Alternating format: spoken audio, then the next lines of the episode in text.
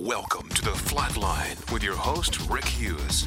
For the next 30 minutes, you'll be inspired, motivated, educated, but never manipulated. Now, your host, Rick Hughes. Good morning and welcome to the Flatline. I am your host, Rick Hughes, and for the next few minutes, I'd like to invite you to stay with me.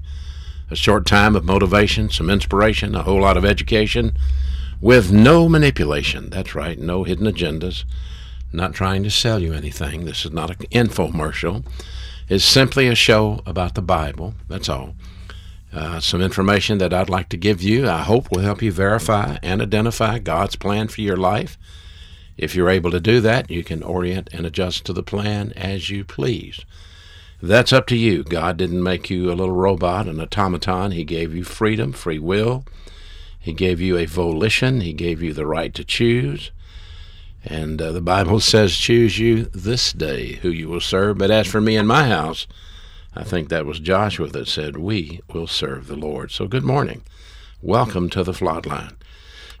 we, uh, excuse me, we, can, we started a study last Sunday when I was with you on the importance of Scripture, the importance of knowing the Scripture and being able to discern the uh, scripture, being able to tell when someone teaches the scripture to give the sense of the verse and the meaning of the verse.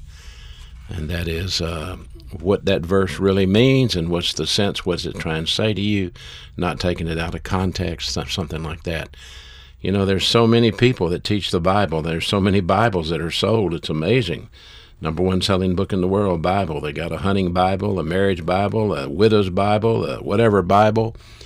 Everybody wants to sell you a Bible. But very few people want to teach the Bible accurately from the original languages. Many pastors do have Greek and Hebrew training, but they don't use it sometimes. They put it aside when they get out of seminary, and that's a mistake. It's critical that you take a look at these verses in the original languages so we can see what the original intent of the verse was. I always loved the way my pastor did it. He did what we called the ICE technique, I-C-E, isagogical, categorical, exegetical. And by that I simply means that uh, the isagogics of the word. What did the word mean then? What does it mean now? And then he would do the category of if you're studying a verse like John 3:16, then you may have the category of God, the category of love, the category of the world. So he would develop categorical studies. And then exegesis means that he would go line by line, word by word, verse by verse, because every jot and every tittle in the Bible is important. It's all inspired by God for a reason. So if I were teaching you the book of John, we would go through the book of John, beginning with chapter 1, verse 1, all the way through the end of the end of the uh, book and the end, the last verse in the book, and we'd go line by line, word by word, verse by verse. That's how you learn the Bible. There's nobody can teach the book of Romans in a week. There's nobody can teach the book of John in a week. And sometimes we do that. We have church services where we have the January Bible study or the February Bible study or and somebody comes in and wants to teach you the book in a week, you can't get it. But sometimes they want to sell you their study uh, guide to go with that. And of course, then we get into marketing. And I stand firm on this. God does not tolerate marketing His Word. We are not allowed to market the Word of God. We're not allowed to sell the Word of God. We got it free, we give it away free. And yet, in today's modern Christianity, it's all about marketing. Whether it's accurate or not, whether it's true or not, that's another issue. But the issue is about selling the Word of God. If God's in it, He will pay for it. You don't have to hustle the money up. I learned that a long time ago. My pastor taught me that, and I've always lived by that principle. Now, we're going to continue our study today about how to get close to God. And we're doing this under the importance of understanding the Scriptures, the sense and the meaning of the Scripture in Jeremiah 9:23, and you shall seek me and find me when, notice when you search for me with all your heart. Remember that you have a mind, M I N D, and you have a heart. Both of these are inside your head up there. Your mind is in the Greek New Testament the word nous, N O U S. And the word heart is your cardia. The mind is where you assimilate information, and the heart is where you store the information and apply the information. Information that comes into your mind is simply comprehended. Information that is believed in your mind and applied into your heart becomes wisdom. And so, if you want to search for God, you have to search with all your heart. And that means, number one, that you have positive volition, that you're hungry for truth, that you want to know truth, that you're not playing games, you don't have an angle, you're not trying to be uh, manipulate God, and so God can get you out of a jam. You want to know God and His Word. I, I don't know if there was really a point in my life where I came to the fact that I had to study the Word of God. But I know this that after I became a Christian, many people tried to manipulate me and, and coerce me into doing things that I didn't feel right doing, such as raising money or such as buttonholing people on the street and beat them over the head with a Bible or whatever. But I love to witness to people. I love to share Christ with people. Uh, but there were things that I was not comfortable with. And so as I grew and as I eventually found a well qualified pastor that could teach me, there was nothing wrong with me, that I was thinking clearly. And the more he taught, the more I learned. The more I learned, the more I understood that I didn't know. And so that's the way it is with you. If you want to get close to God, you study His Word. You study His Word consistently under a pastor who has the gift, who can teach it to you. And you will discover, like me, the more you know about God, the more you realize you don't know. We know He's immanent, we know He's transcendent, we know He's omnipotent, omniscient, and omnipresent. But we don't know a whole lot about what He looks like because we have this image in our head of what we think He looks like. We know He looks like Jesus Christ. He is God. Christ is God. That's manifested in the flesh, God in the flesh. Jesus was God, is God, and is the in heaven today in the presence of God the Father. So we have God the Son, God the Father, and God the Holy Spirit. It's the Holy Spirit that lives in you and the Holy Spirit that lives in me. And we are told to let the Holy Spirit control our life, to run our life, to run the show. That's why the Bible says to be filled with the Spirit. Don't walk in the flesh. Don't let the flesh control you. That's carnality. And so if you're going to get close to God, you're going to have to learn His Word. You're going to have to be under a qualified pastor. You're going to have to study it and, and apply it into your life. And the more you learn about God, the more you will come to understand it. It's not an emotional thing. It's not you going to a mountaintop. It's not you going to a retreat somewhere and feeling really close to God because there was a big bonfire and you know saying, uh, "Oh how I love Jesus," so nobody could sing it anymore, and you felt closer to God. That's not how it happens. Apart from accumulating divine viewpoint, apart from learning the Word of God, you'll never know Him, and you'll never be able to please Him because you'll go about it your way. You will try to make up the rules as you go along, and there's protocol when you deal with God, which means that a right thing must be done in a right way. You can do a right thing, like going to church and praying and giving money and etc., but you can do it in the wrong way. And when it's done in the wrong way, then it's simply wood, hay, and stubble, according to 1 Corinthians 3 at the judgment seat of Christ. It'll be burned up. It won't be accepted. It was a right thing done in the wrong way. And so once you learn the mandates of Scripture, then the test is always going to be will you obey the mandates of Scripture?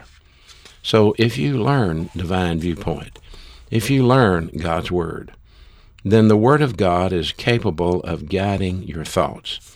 The Word of God is capable of directing your thoughts.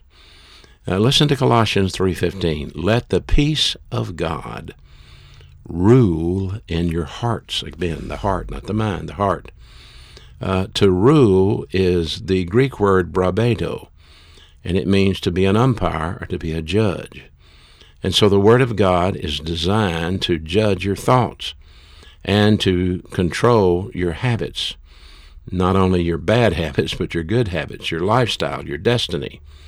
So as you learn God's Word, it rules your thoughts. Whatever there is a confusion of thought in the soul, and whenever that happens, you have to choose to decide which way you're going to go. Am I going to do this? Am I going to do that? What does the Bible say? Okay, I know what the Bible says. Now, what am I willing to do? So if you're not willing to obey what the Bible says, then why study the Bible? And then some people say, well, you know, two or three people can get two or three different meanings out of that. Yep, they sure can sometimes when they don't go to the original languages, that's for sure. So, learning the truth of the Scripture, the truth of the Logos, the, the, the Word of God, not the person, Logos, Jesus, but the Word of God, the doctrine, on a consistent basis, it establishes protectors in your soul. God actually has soul protectors, one of my friends said. I like that. Soul protectors, which give us wisdom in time of satanic attack and it keeps the human viewpoint from invading your soul. This is why Paul said in Colossians 1 9, We don't cease to pray for you, and we desire that you might be filled with the knowledge of his will in all wisdom, in all spiritual understanding. In other words, to have responsible spiritual intelligence. So if you fail to learn God's system, if you fail to learn how the protocol plan of God works, if you fail to execute his plan, you wind up being a Christian casualty on the battlefield, sucked into the cosmic vortex. The cosmic vortex, that invisible zeitgeist in history, the invisible lure, like a tornado whirling around and sucking you into it. Human viewpoint thinking, the lure of the devil, the times of the world, the Bible says in Hosea 8 7, if you sow to the wind, then you're going to reap that whirlwind, that vortex. It's very easy for a Christian to get into the cosmic vortex. You may know some family member that's in the cosmic vortex. They're believers, they've accepted Jesus Christ as their Savior. There's not a doubt about that. But they let sin get into their life. They did not confess their sin to God. They grew cold or disinterested in God's plan. They got interested in some other human endeavor, and the cosmic vortex whirled them off down the road, and now you don't see them anymore. And they will be dumped out somewhere in life, just like a tornado dumps out all the debris that it sucks up. Eventually, they'll be dumped out somewhere. And that dumping place is called the sin unto death. There are three types of discipline warning discipline, intense discipline, and dying discipline. And when you don't respond to the warning discipline, even though God loves you, He warns you. Hebrews 12:6 tells us this. And He scourges us sometimes. That's the intense discipline. And then sometimes He just has to take us home because we are unfit. We're too hard headed. We're too arrogant. That's where it all comes from. It comes from arrogance. The misunderstanding of who you are and what you are. This uh, unrealistic self image we get when we justify the things that we do, thinking that it's okay. Even though the Word of God says it's not okay, we justify it. And then we become self absorbed with it. So if you're going to learn God's Word, it'll keep you out of that cosmic vortex. Colossians 3:25 for he who does wrong receives the consequences. And God is not a respecter of persons. I don't care who you are, me, you, anybody else, any famous Christian celebrity, get out of the will of God, sin, walk away from what the Scripture says, and you're in for it. You're in for discipline. The cosmic system is out there. It's the devil's viewpoint, it's the devil's plan. It's human viewpoint, where all the human viewpoint is spawned in the world, in the cosmic system. That's what the cosmic vortex is. It's you operating in the cosmic system. Listen to 1 John 2. Stop loving the cosmos or anything related to the cosmos. If anyone keeps on loving the cosmos, then the love of the Father is not in him. Because all that's in the cosmos, the lust of the flesh, the lust of the eyes, the arrogant pattern of life, is not from the Father. So the cosmic system has its own communion cup. Did you know that? Maybe you've taken communion at church, and you should, in remembrance of what Jesus Christ our Lord did for you. In 1 Corinthians 10:21, you cannot drink the cup of the Lord and the cup of demons. You cannot partake of the table of the Lord and the table of demons. So the false doctrine, the false system, the lure of the world, it's all out there. And if you're going to be in fellowship with God, and I would warn you about this, if you take communion in your church, make sure there's no unconfessed sin in your life. Because when you take communion with, uh, with known sin in your life, you're asking for divine discipline. You are insulting the character of God when you do that. You must be sure when you take communion that you go to the God, go to the Father before the communion elements are served and simply bow your head and say, Father, if there's any sin in my life, show me now. I want to confess it. I want to purge it out. And then God will be faithful to reveal it to you. But you can't take communion with known sin without getting disciplined for it. So God's protocol plan and Satan's cosmic system are mutually exclusive. They don't work together, they're totally different. And if you are a believer in Jesus Christ, you might choose to live your life outside of God's protocol plan. And you might flirt around with the cosmic system in your frantic search for happiness, in your human viewpoint thinking. It's so easy to do this. It's so easy as a Christian to step out of the plan of God, to quit following the rules and to make your own rules up. It's easy in the field of love and romance because you meet someone and and you think you love this person. And this happens all the time. It happens to young girls and young men. You're a believer and they're not. And you say, Well, I love them and they're, and they're fantastic and we have a great time together, but I'm a Christian. He's not a Christian. What does the Bible say? Don't do it. The Bible says absolutely never marry an unbeliever. But you, in your arrogance, say, Oh, I'll change him, or I'll change her and you go ahead and you marry the unbeliever because you think you love this person. And the end result is you step out of the protocol plan of God and you create more misery than you can ever solve in your life. Marriage doesn't solve problems, it compounds problems. When you put two old sin natures together, it doesn't make anything go away, it makes it twice as bad. So if you uh, continue to live your life just in that one episode, for example, marriage. You can go to finances. You can go to a lot of different areas. You choose to live your life outside of the protocol plan of God. You are flirting in the cosmic system. And you are searching for happiness, and you will never find it. You know, some of the richest men in the world have said those things. I, I remember Elvis Presley said, I'm lonely, so lonely. I'm rich and I'm famous, but I'm lonely. And Rockefeller said, I've made millions, but they brought me no happiness.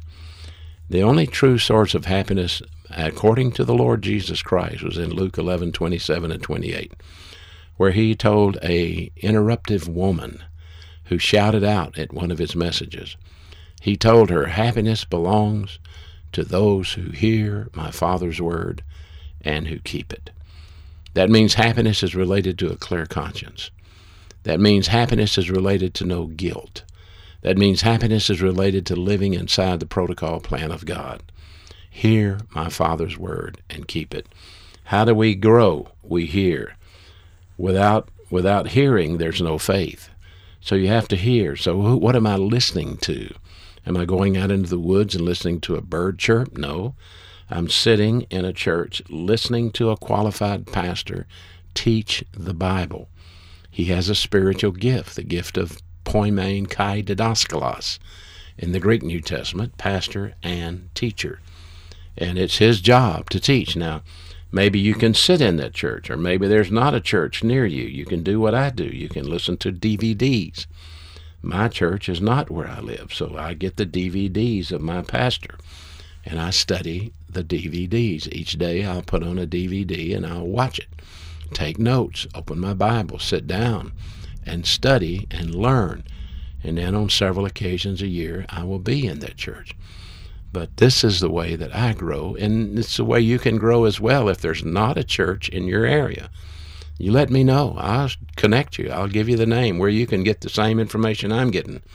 And then you can grow sitting right there in your home until God reveals what you're supposed to do. So that cosmic system is Satan's strategy as the ruler of this world. It's the way he can control you and manipulate you. It's the way he can uh, bend the rules and you seem to think it's okay. Because Satan will exploit believers through their own arrogance. He has his propaganda machine, his indoctrination, and uh, it always promotes antagonism towards God. And what Satan appeals to always is our own arrogance. And the Bible says in James 4 6, God makes war with the arrogant but he gives grace to the humble. And that's our key. We have to humble ourselves, which means respect for authority. Humility is teachability. Nobody can learn that has, doesn't have any humility because they think they know it already. They think they don't need to hear it. And uh, you need to understand that Satan will target you if you're arrogant. He will manipulate you if you're arrogant. He will use you to promote his scheme if you're arrogant. And you will be sucked into the cosmic vortex. You will be taken down the my way highway, as we say it, and you will be discredited. And, and tell you, it's a terrible life. Anybody uh, who falls into that satanic trap, you know, uh, Satan will target Scripture and he will tell you that's not true. You don't really have to believe that. He'll try to discredit Scripture, just, just disapprove the Scripture, and then you get sucked into his plan. There are three ways for you to get sucked into the cosmic vortex. Listen carefully. Number one is demon possession. Now, no believer can be demon possessed. The Bible clearly says, Greater is he that is in you than he that is in the world. And so, demon possession is for unbelievers. A demon is a fallen angel not some weird dude. He's a fallen angel. And demon possession is real, was real in the Bible, is real today. And uh, only unbelievers can be indwelled by a demon. Uh, and there's all sorts of neurotic and psychotic behavior manifested as a result of this. So, one of the quickest ways for an unbeliever to get into demon possession is by rejecting legitimate authority, such as law and order, police, whatever. And these are found in the laws of divine establishment. Many of these mass murderers, people that kill people indiscriminately, are in fact demon possessed. The Bible tells us Satan was a murderer from the beginning.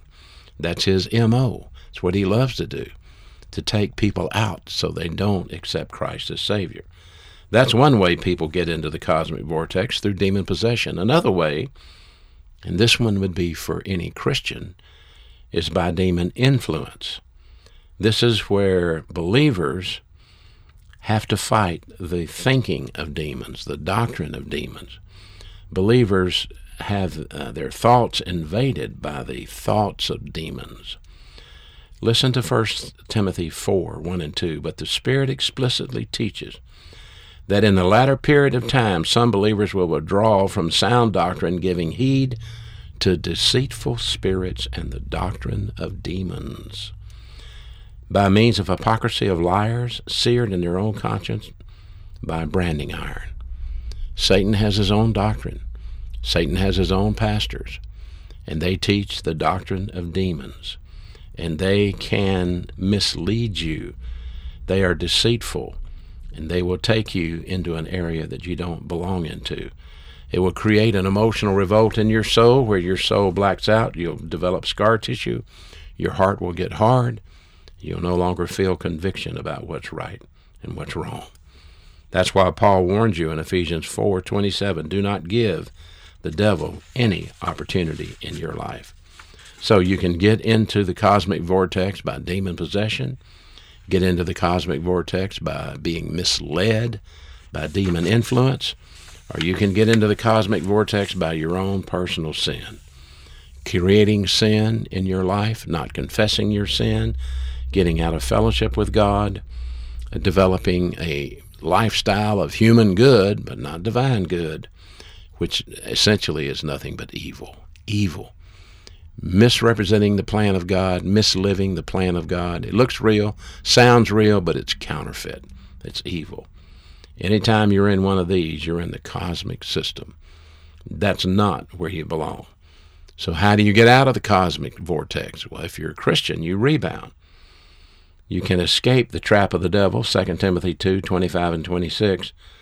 Having been held captive by him to do his will, you can escape it by confessing your sin to God, going to the Father and simply admitting your sin. Once you're in that vortex, it's equal to a lifestyle of spiritual death in time. You're alive spiritually in eternity. That's not the problem. But in time, you're out of fellowship. It's like you're spiritually dead in time. You have no fellowship with God. If that's happened to you, if you've lost your fellowship with God, if you don't feel like you're advancing or growing, rebound, problem solving device number one, go to God, admit your sin, confess your sin, and get under the ministry of a qualified pastor who can teach you who you are, what you are, and how to handle the things you do. That's what the Word of God is there for. It's a different way of thinking, a different way of living, a different mindset. It's a mindset of humility, not arrogance. Boy, I hope you're listening and I hope you're learning. I hope all of this is making sense to you. That's why we do these radio shows, and that's why I thank you. Thank you for listening to The Flatline with your host, Rick Hughes.